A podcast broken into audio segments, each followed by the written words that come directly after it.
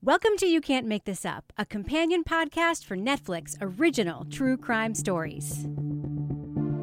I'm Rebecca Lavoie, your host. Each episode, we take a close up look at a true crime narrative, documentary, or series, and I talk to the people who made them, diving deep into the backstories and getting answers to questions raised by what we just watched. Up for discussion today is The Money Plane, part two of our special coverage of all three stories featured in the docu-series Heist. I'll talk with Oscar winner Martin Desmond Roe, who directed The Money Plane. A note to listeners this episode contains spoilers, so make sure to watch both episodes of The Money Plane before listening on. Karls Monzon immigrated to Miami from Cuba in search of his American dream to own a home, a nice car, and to start a family. But when his wife struggled to have children, he hatched a plan to pay for an expensive adoption by stealing millions in cash delivered by plane to Miami International Airport. Miami International Airport was the scene last month of one of the largest heists in U.S. history. The crime was a family affair led by three Cuban American relatives. The gang of thieves walked out with millions of dollars in broad daylight. The mastermind claims to have learned his skills by studying television shows. The FBI. Money in the bag and don't scream. What happened after the crime was even more incredible than the theft itself. Martin, welcome to You Can't Make This Up. Hello, thank you so much for having me. Now, I can't help but notice the film studio you founded is called Dirty Robber, the production studio. and your new Netflix documentary is about a heist. So, what is it with you and theft? um, I did get into a lot of trouble at nine years old for stealing uh, book on hieroglyphics from the Bristol Museum. I went to an all Catholic uh, school, and so Sister Cecilia got very mad with me. So I think maybe this was my destiny. That was the that was the last major heist I was personally part of. Uh, I think getting busted at nine years old kind of teaches you that crime doesn't pay, you know. But uh, no, it's it's a complete. We've had a our company's 13 years old this year. We're, ancient in production company terms, and uh, this is our first criminal study. But I do think it was meant to be. I think it's uh, you know destiny has finally caught up with us. Well, tell me how you came to make a film about this story. First of all, it's a story I had never heard before, which is very surprising to me because I think I know everything about every major crime that's ever happened. um, so, how did the story come to you, and how did you end up making it? How we found this story was the way you know you, you do any research. You dig around online, you you reach out to law enforcement, you you know you, you sort of read old articles, and then and then you connect to people, and then those first phone calls are so revealing. And when we very first talked to Karls and, and the team around this story, we realized we're like it was so Shakespearean. So we had this guy, Karls Monzon, who falls in love with Brandy, the neighborhood girl but it just so happens that her family are basically the local mafia. And so, you know, you've got this guy who's literally sort of well known for not being a street guy. He's known for being this normal, nice guy who was fighting for a sort of very traditional family dream. Once he had the money, became a monster. Right. I mean, what he did to his family is the classic Macbeth story of greed and ambition, where he he had everything but a child, and then he ends up with nothing and still doesn't have a child. It almost sounds like a Grimm's fairy tale, right? Like Absolutely. It ha- yeah, it has it's a very dark thread, but as you mentioned at the center of it there is a love story and a family. And yes. given what we learned later about what happened to their relationship after the heist, uh, tell me about what it was like talking to them, Brandy and Karls, about their love story.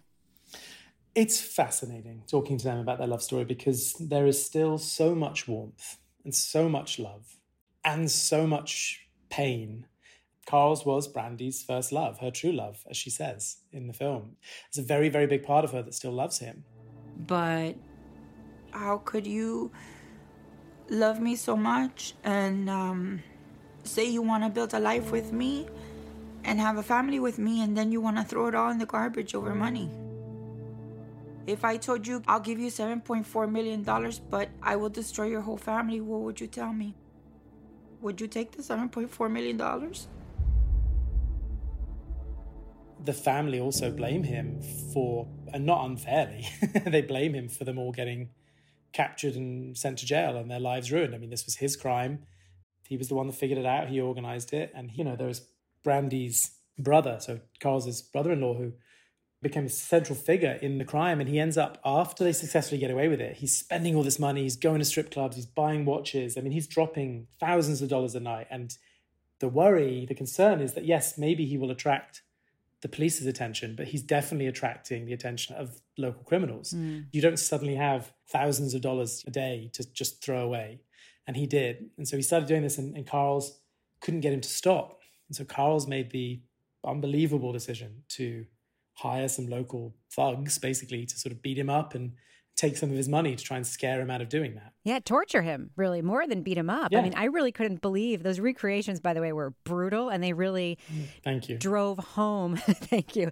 They, they, but but they really did drive home because at the beginning of this story, I actually kind of felt the same way with part one, sex, magic, money, murder. At the very beginning, you sort of have the sense of oh, this crime, as much as it can be, is kind of victimless, right? Like right. stealing money from big banks. It feels very Robin Hood, you know, and right. and this right. and this guy had great intentions intentions of what he was going to do with the money. But then seeing those recreations just makes you realize how corruptible yeah. people can be, even a big teddy bear of a guy who happens to be a great roller skater who just wants his wife to be happy. I have questions about that. We'll get yeah. to that. yeah, I was like, wait, he can roller skate?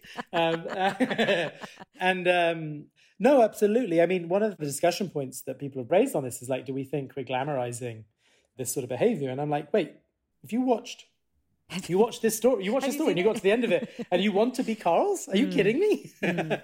like, this is a man who, yeah, maybe you know, maybe he pulled off this crazy moment, and there is there he has a lot of pride on that, and they all still have a lot of pride on that. But it cost him everything. Mm. It cost him over a decade of his life in jail. It cost him every friend he has. It cost him his wife. It cost him his marriage, and now he's back to what he was doing beforehand, and you know, once you break the seal on any of these things, it is similar to, to Heather's story in a way, which is that once you become a criminal in your head, you unlock a floodgate. Hmm. You know what I mean? Once you see yourself as a bad person, hmm. I think that the checks and balances that culture and society have kind of ingrained in us, they pop. Yeah.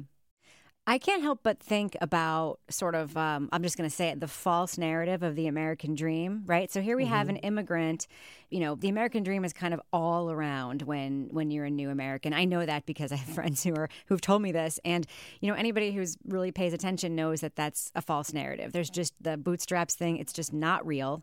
But it does. It is a hope that a lot of immigrants have when they come to the United States, and I'm wondering if you thought about that sort of American dream metaphor because here we have a guy who came in and he did get a lot of money. And of course, it didn't lead anywhere great. But were you thinking about that theme when you made this film? Oh, absolutely. I mean, I'm an immigrant. I'm an American, and uh, and I and I push back on the the the lie of the American dream. I would say that I think it's complicated, and I think that Karls already had the American dream. I hmm. think the problem is I think the problem is not that the American dream is a lie, but that it can be interpreted a million ways. Right. If your idea of the American dream is Scarface, first you get the money, then you get the, the, power, then you get the women, then that's not cocaine everywhere. yeah, like that is obviously what happened to him. He he was a nice he was he was a family guy. He, yeah. he had all this normal this normal life, and he was tempted by what he felt was extraordinary.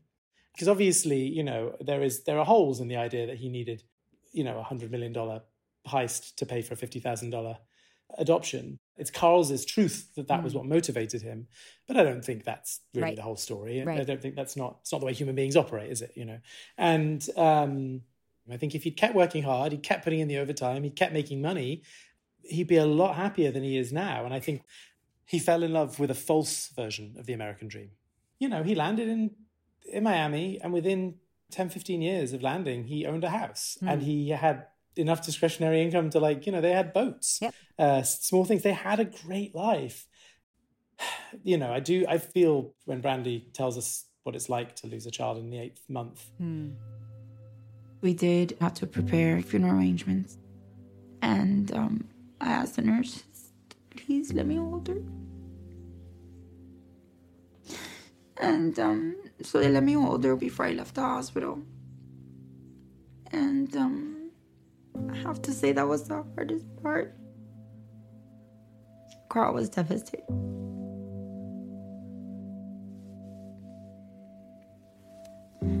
And um, I felt like, you know, all of our hopes and our dreams, you know, had been shattered. It definitely sent them crazy. You know, it definitely unhinged them both. And it doesn't justify what he did. Right. But it was part of what made it feel like it's what he should do. I mean, I, I do think you're onto something when you say that is his narrative of his truth Mm-hmm. of what happened. And, you know, in my experience, talking to people who've committed crimes, like sometimes they come to really believe their own narrative. Brandy's take is really interesting to me because there's another part of Heist the series, which we're going to be talking about in the next episode, where I have a lot of questions about the wife's potential complicity. And, you know, all of a sudden all this money has just shown up. But Karls, you know, he hid the money. The whole plan was to not spend it. And I was extremely convinced that she didn't know anything about this. Were you? I, yeah, I don't think she knew about the crime ahead of time. I do think that he was secretive and that he kind of wanted to prove himself to her and to the family. Um, one of the characters I love, one of his team who just loathes him, and uh, and just Are you talking about Alex, the car thief? yeah, yeah, yeah. he views Karls as I think a lot of them viewed him before all of this happened as a sort of try hard wannabe. You know, and you you picture like this. This is a, this was an actual gang um, centered around uh, Jeffrey and Pinky, who are uh, Brandy's brother and uncle, and they were a gang. They were a straight up powerful gang, and Karls kind of marries into this gang and he he wanted to prove himself to them that was definitely another thing that was going on and yes and alex you can you can hear when when alex McCarthy talks about carl's you can hear hmm. i think a real clear recollection of what they kind of all privately thought about him at the time He was just one of these guys that wasn't really from the street. He wanted to be from the streets. He bragged a lot just for the attention, one of those guys. I didn't like him. I went and spoke to Jeff and I'm like, look, I don't know if I could do this, man. You know, sounds real good, but this guy's just a fucking idiot. I feel like even if we do go through with this, he's gonna ruin it in the long run. But he was like, no, we'll keep him in check, this and that. You know, at the end of the day, it was so much money. I was like, fuck it, I'll, I'll do it.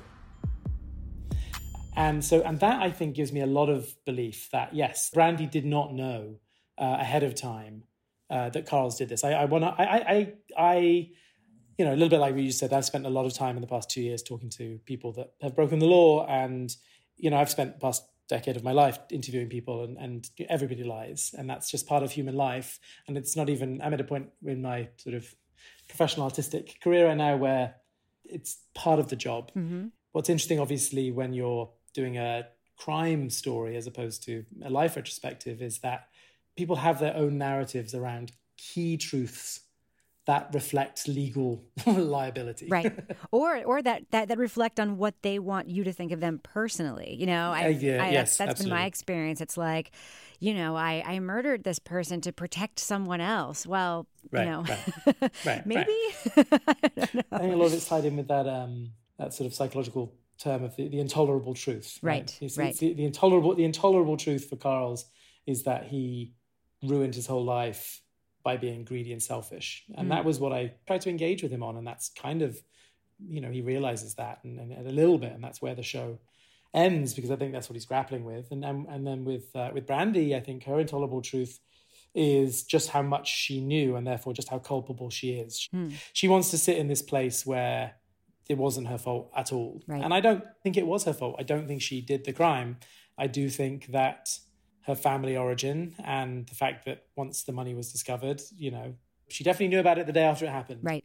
And was very comfortable. I mean, they were in the process of adopting a child, you know, Hmm. and using the money for what they initially sorted out for. So, and she got in trouble for that, which we don't deal with in the show because she asked us not to, and, and, and we want to respect her um, her wishes in that. I mean, she gave us uh, a lot of people ask if we paid people, and we don't. We ask them to share their stories. I think if once you pay them, it creates the wrong dynamic. But one thing that we do do as part of that is that we work within the limits of their comfortability, uh, of how comfortable they are. Is that how you got so much access to all of these formerly Yeah. incarcerated people who I mean it's very difficult to talk to people who participated in a crime. It's not easy and you have all of them. Yeah. Firstly, between Derek and myself, we've done a lot of very successful documentaries. I made a film with Kobe and I ended up moving down to live next door to him basically for nine months and got him to open up. And I learned a lot during that process. And there is a lot of similarities between getting famous people to open up and getting criminals to open up, which is it's time And it's really, truly demonstrating that you're not there to get them. Mm. Again, this went back to the kind of stories we chose. You know, we, we didn't want to do stories with too many open questions Right. around them.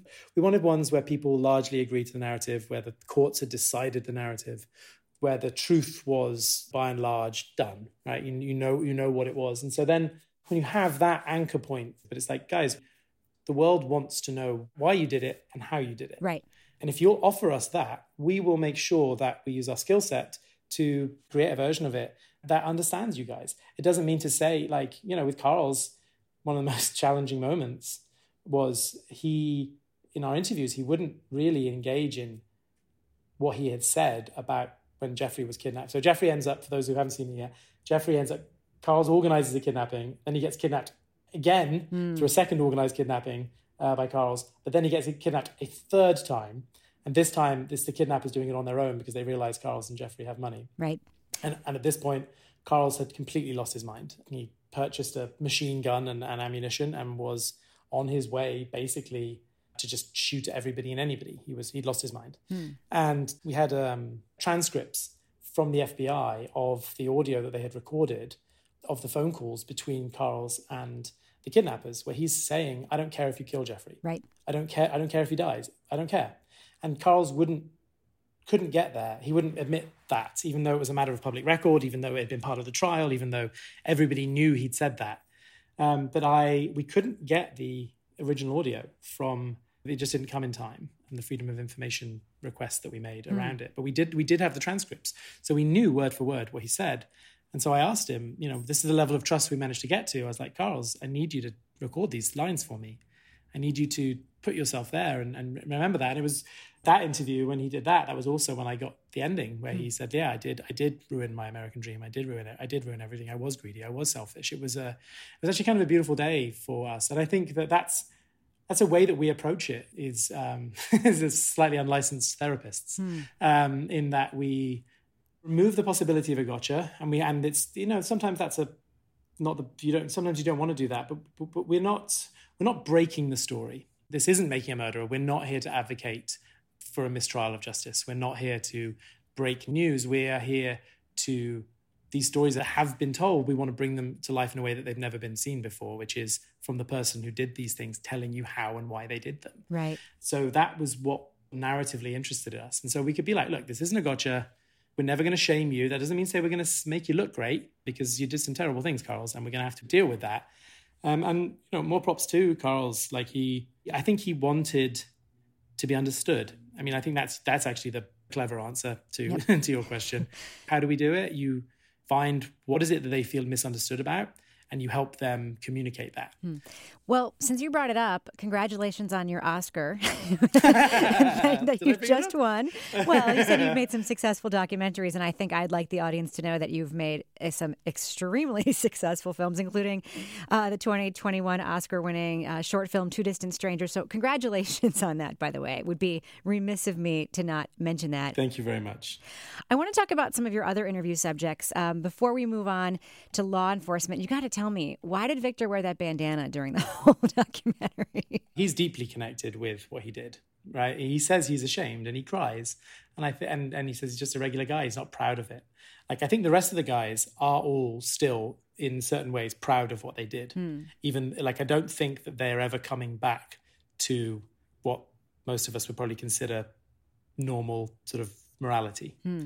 Whereas victor is you know he was a young boy. I think he was 18 or 19 when this happened it was a guy at work that said, Hey, just be a lookout, I'll give you a million dollars. I mean, it sounds like a joke, right? And he did it and he went down and he did time. And he's never done anything like that before or since. He truly hasn't. So I think he carries a very high level of shame. Yeah. That's why he chose to hide his face.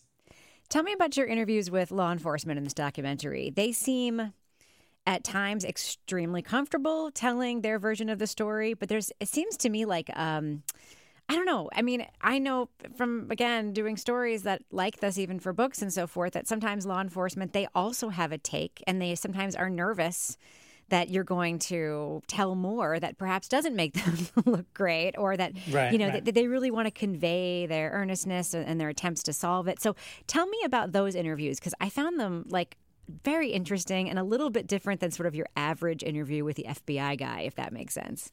Yeah, yeah, thank you. Um, so, I mean, we we interviewed. You know, the FBI were amazingly supportive, as were you know, as were the local police down there, and uh, yeah, I think you know, of all the three stories we tell in this first season, I think this is the story that could have benefited from a little more time. You know, what the FBI and, and, and the police did on this case is legitimately fascinating. Not only solving the initial case, but more importantly, ultimately stopping the rising escalation of violence mm. from before it got bloody, which it was most certainly about to do.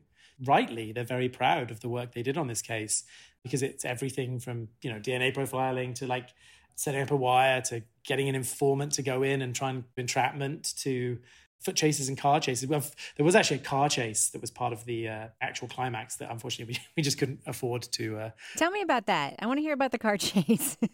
I mean, the climax of the police version of the story, they get all the information. They don't have any real leads, but they know that this thing must be an inside job. It's sort of a police, a policing truth that they know. For a while, they put a lot of pressure on. Uh, it's another story that doesn't unfortunately make the cut. They put a lot of pressure on the wrong guy mm. on this hmm. guy Ozzy, the uh, the shift supervisor, because he normally the money is meant to be in a cage. Uh, they had a cage in the warehouse, but that day there were a bunch of flowers in the cage instead. So instead of putting the hundred million, yeah, instead of putting a hundred million dollars in cash in a cage, they, they put some flowers. And the FBI were like, "Yeah, dude, you're really going to have to have a better explanation then." Well, I mean, I don't, I don't know. he really did not have a good explanation for that. So they they put a lot of pressure on him, which didn't go anywhere because it really wasn't him. And then when that was a dead end, they had a lot of internal debate about going public with it, but they went public and they were fortunate in that the very first person that Karls had gone to to see if they, he would be part of the crime wouldn't do it because he shared the view that Karls was an idiot and was going to mess, mess it up. But he also wanted the, I forget how much, I think it was maybe a couple hundred thousand dollars. It was a significant amount of money was for, for the reward. So he comes forward and then they know that it's probably Karls because they can connect Karls to the inside man on Elio but they want everybody else. And so they wait. And so they, set up a wire on Carl's house. They get this informant to go in to engage with Karls and try and get him to entrap himself. And they basically have enough to get Karls, but they want the rest of the gang. They want to know who else did it. They want to know where the money is. They want, you know, they want to lock the whole thing up. And so as they're doing a, uh, uh, you know, a sort of stakeout listening, you know, trying to piece together who this gang is, kind of like high level FBI sort of gang breaking work they start to realize that Karls has had Jeffrey kidnapped a couple of times, and then the third kidnapping happens while they're listening. Hmm. Right. So, like, they're literally on the wire and they're hearing Karls screaming down the phone uh, at these kidnappers, telling them, I don't care if you kill him. And they're like, We know you've got more money. You've got to give us the money. We're going to kill your brother in law. And Karls is like, I don't give a fuck. And, and this whole crime for them goes from a gang busting thing to a, okay, we have to stop this thing right now. Right. The first thing they do is pick up Karls because Karls is like they they, they follow him and he's at a gun shop buying machine guns and, and, and ammunition. And they're like, they're like oh my god this is about to go crazy. So they get Karls and then they pressure him to help them track down Jeffrey before he's killed. Because the kidnappers are saying if we if you don't tell us if you don't give us the money we're going to kill him. And these guys are they're not good people. They may well have done that. So then the police using cell phone pinging and using Karls. Karls just kept them on the phone for ages and ages and ages, like going off on them, swearing at them. And then they tracked them down to this thing called the, the Princess motel, which uh, I, would never even heard of this concept before. It is a motel garage, mm-hmm. which is mm-hmm. uh, I don't know if it's a Florida thing or, uh, uh but but it uh, it's a motel in a garage, so you can drive in and then you can uh, go upstairs without being seen, as the as the FBI guys adorably call it. They're like it's for it's for cheaters. It is. Um, it's hundred percent for cheaters. Yes, he's correct. Hundred percent for cheaters. Um, I was like, wow, you really this really is um, that's somebody's version of the American dream. and so they find it, and I forget exactly how many kidnappers were really there. I think it was maybe four, mm. and two of them ran on foot, and two of them ran in cars.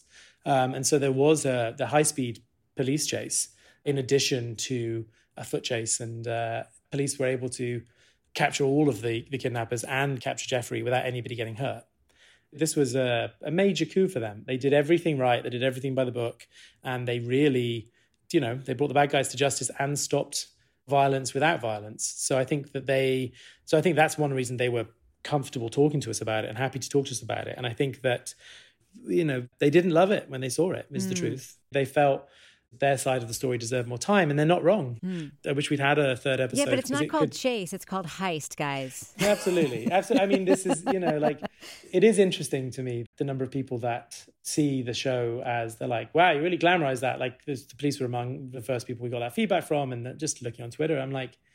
I did not think people would watch this and be like, yeah, I want to do that. And then I remember Scarface, mm. which is the kind of Mac Daddy of that thing he dies at the end right. in a shootout in, right. in, his like early 40s or something like i was like oh it's it's it's channeling into that sort of like get rich or die trying kind of mm. energy where people where you know that the sacrifice is the future but you don't care because you want right now to be so great and and the way that ties in with the police is that yeah absolutely like it it uh it is about carl's because it's his story yeah who who who are the like I said, these aren't crimes done by career criminals. Like Karls is career criminal adjacent for sure.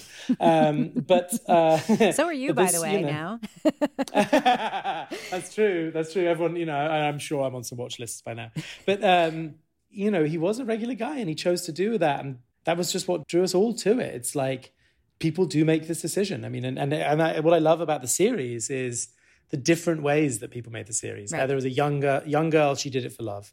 Karls is a you know is a middle aged man who I think did it yes for love, yes for Brandy, but also to prove his manhood mm. and to prove that he could be like these men that he found himself surrounded by. And then Toby Curtsinger in, in the in the Bourbon King, he does it, I would say, because he grows up in a culture where it's not even considered bad right. until he gets so good at it and so brazen at it that he takes it past a line he didn't see. You know, so they all regular people who do this extraordinary, crazy thing, um, but they all do it for different reasons and in different ways. And I, I find that to be really fascinating. I think the one theme that sort of runs through all three parts of the story is the viewer is sort of challenged to think if I were in the situation and had access to an open garage with a hundred million dollars in it, like wouldn't I go in and fill up a bag? I mean, one right. one thing that I have learned though also from the series is how heavy money is, and I don't know why people don't know that. why don't people I mean, the, know how heavy money is? It's very heavy. it's it's I, I I I didn't realize it, but yes, it's it's something that, that they all they all bring up. Um, uh, and uh, but yeah, you just don't you don't picture it until until you suddenly you know each of those bags. I think I think they sell like forty or fifty pounds each mm. of the mm. bags of money. Um, but uh, yeah, like they. Uh, it was funny doing the recreations, trying to get bags to weigh as heavy. To, it was yeah. actually like, wow, that, wait, wait, another 10 pounds? Wow, this really is heavy. And I mean, shows that, you know, Karls is obviously in pretty good shape because he managed to carry five of them, which is like, you know, it's a, it's a, it was impressive. Yeah. I'm curious, you know, you pointed out to me that he did have, you know, a, a, a version of the American dream before the crime. And he's obviously really bright. He's obviously really driven. Do you think he could build that again? I think, I mean, Karls is extremely smart and extremely driven. I think that, as are so many people as they age, he's in a calmer space with less to prove. And, you know, and I, and I think that there is a happiness in him that I think was probably missing when he was younger. Mm. You know, prison is quite humbling. They all kind of mention that. Prison, you know, there's a lot of ego destruction that occurs when you're incarcerated for a long time. I think all of them are actually calmer, better people mm. this side of, of, what, of what they went through. So I, I wish him the best. I really do. Tell me about the roller skating, please. I have to know, um, first of all, how did you find out he could do that? Why did you include it in the film? Thank you, by the way, for including it in the film. Just tell me everything about the roller skating, please. One of my uh, pitches early on, just in the structure of how we did the show, is okay, we've got these very different stories. So I was like, okay, well, let's make sure every story has a really fun opening sequence that really brings you in, you know, that makes it where we get a little bit of that Ocean's Eleven feeling, or we get a little bit of that, like, you know, give you a little bit of that feeling before we sort of take you into the more documentary stuff, into the backstory, into the pain that caused the story. And so it was very fun with Heather, the story of her dressing up like an old lady and them hiring a private plane and all this kind of crazy stuff.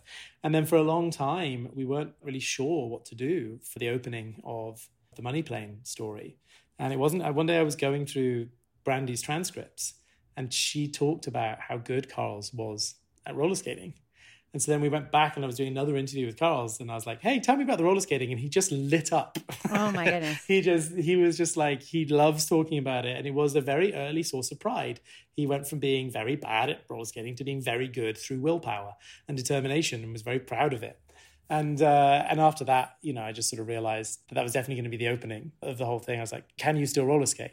And he can. He's still really good. I mean, behind the uh, curtain, he wasn't as good as he was before. before he spent a decade in jail. so we did. We, he's a lot better than me. We we did hard. We did. There is uh, some of the, the, the fast spins. We we actually managed to find in Miami a body double for I think I think Karls a six foot five or six foot six. A he's roller massive. skating body double. Yeah. So the very fast turns, which Karls certainly used to be able to do, were done by a body double. And and Karls story doesn't end with him realizing he almost had happiness and he let it go. It ends with him still living in a fantasy then and so that's visually where I where I landed. Well, the story is called The Money Plane. It is part of the series Heist. Martin, I loved, loved your part of this series. I mean, I really loved the whole series, but this was such a fascinating story. I'd never heard about it before. Thank you so much for unpacking it with me. Oh, thank you so much for being interested. I really appreciate it. That's it for this week's episode. Thanks again to director Martin Desmond Roe. For more of my takes on true crime, check out my other podcast, Crime Writers On. Each week on that show, we break down the latest in true crime documentaries, podcasts, and pop culture. If you like You Can't Make This Up, please rate and review this show and share it with your friends. Find us on Apple Podcasts, Stitcher, Google Play, Spotify, and wherever else you get your podcasts. And stay tuned for the third and final episode of our special coverage of Heist, The Bourbon King. You Can't Make This Up is a production of Netflix. Our music is by Hansdale Hsu, and our producer is Shayna Deloria. I'm Rebecca Lavoie. Thanks so much for listening.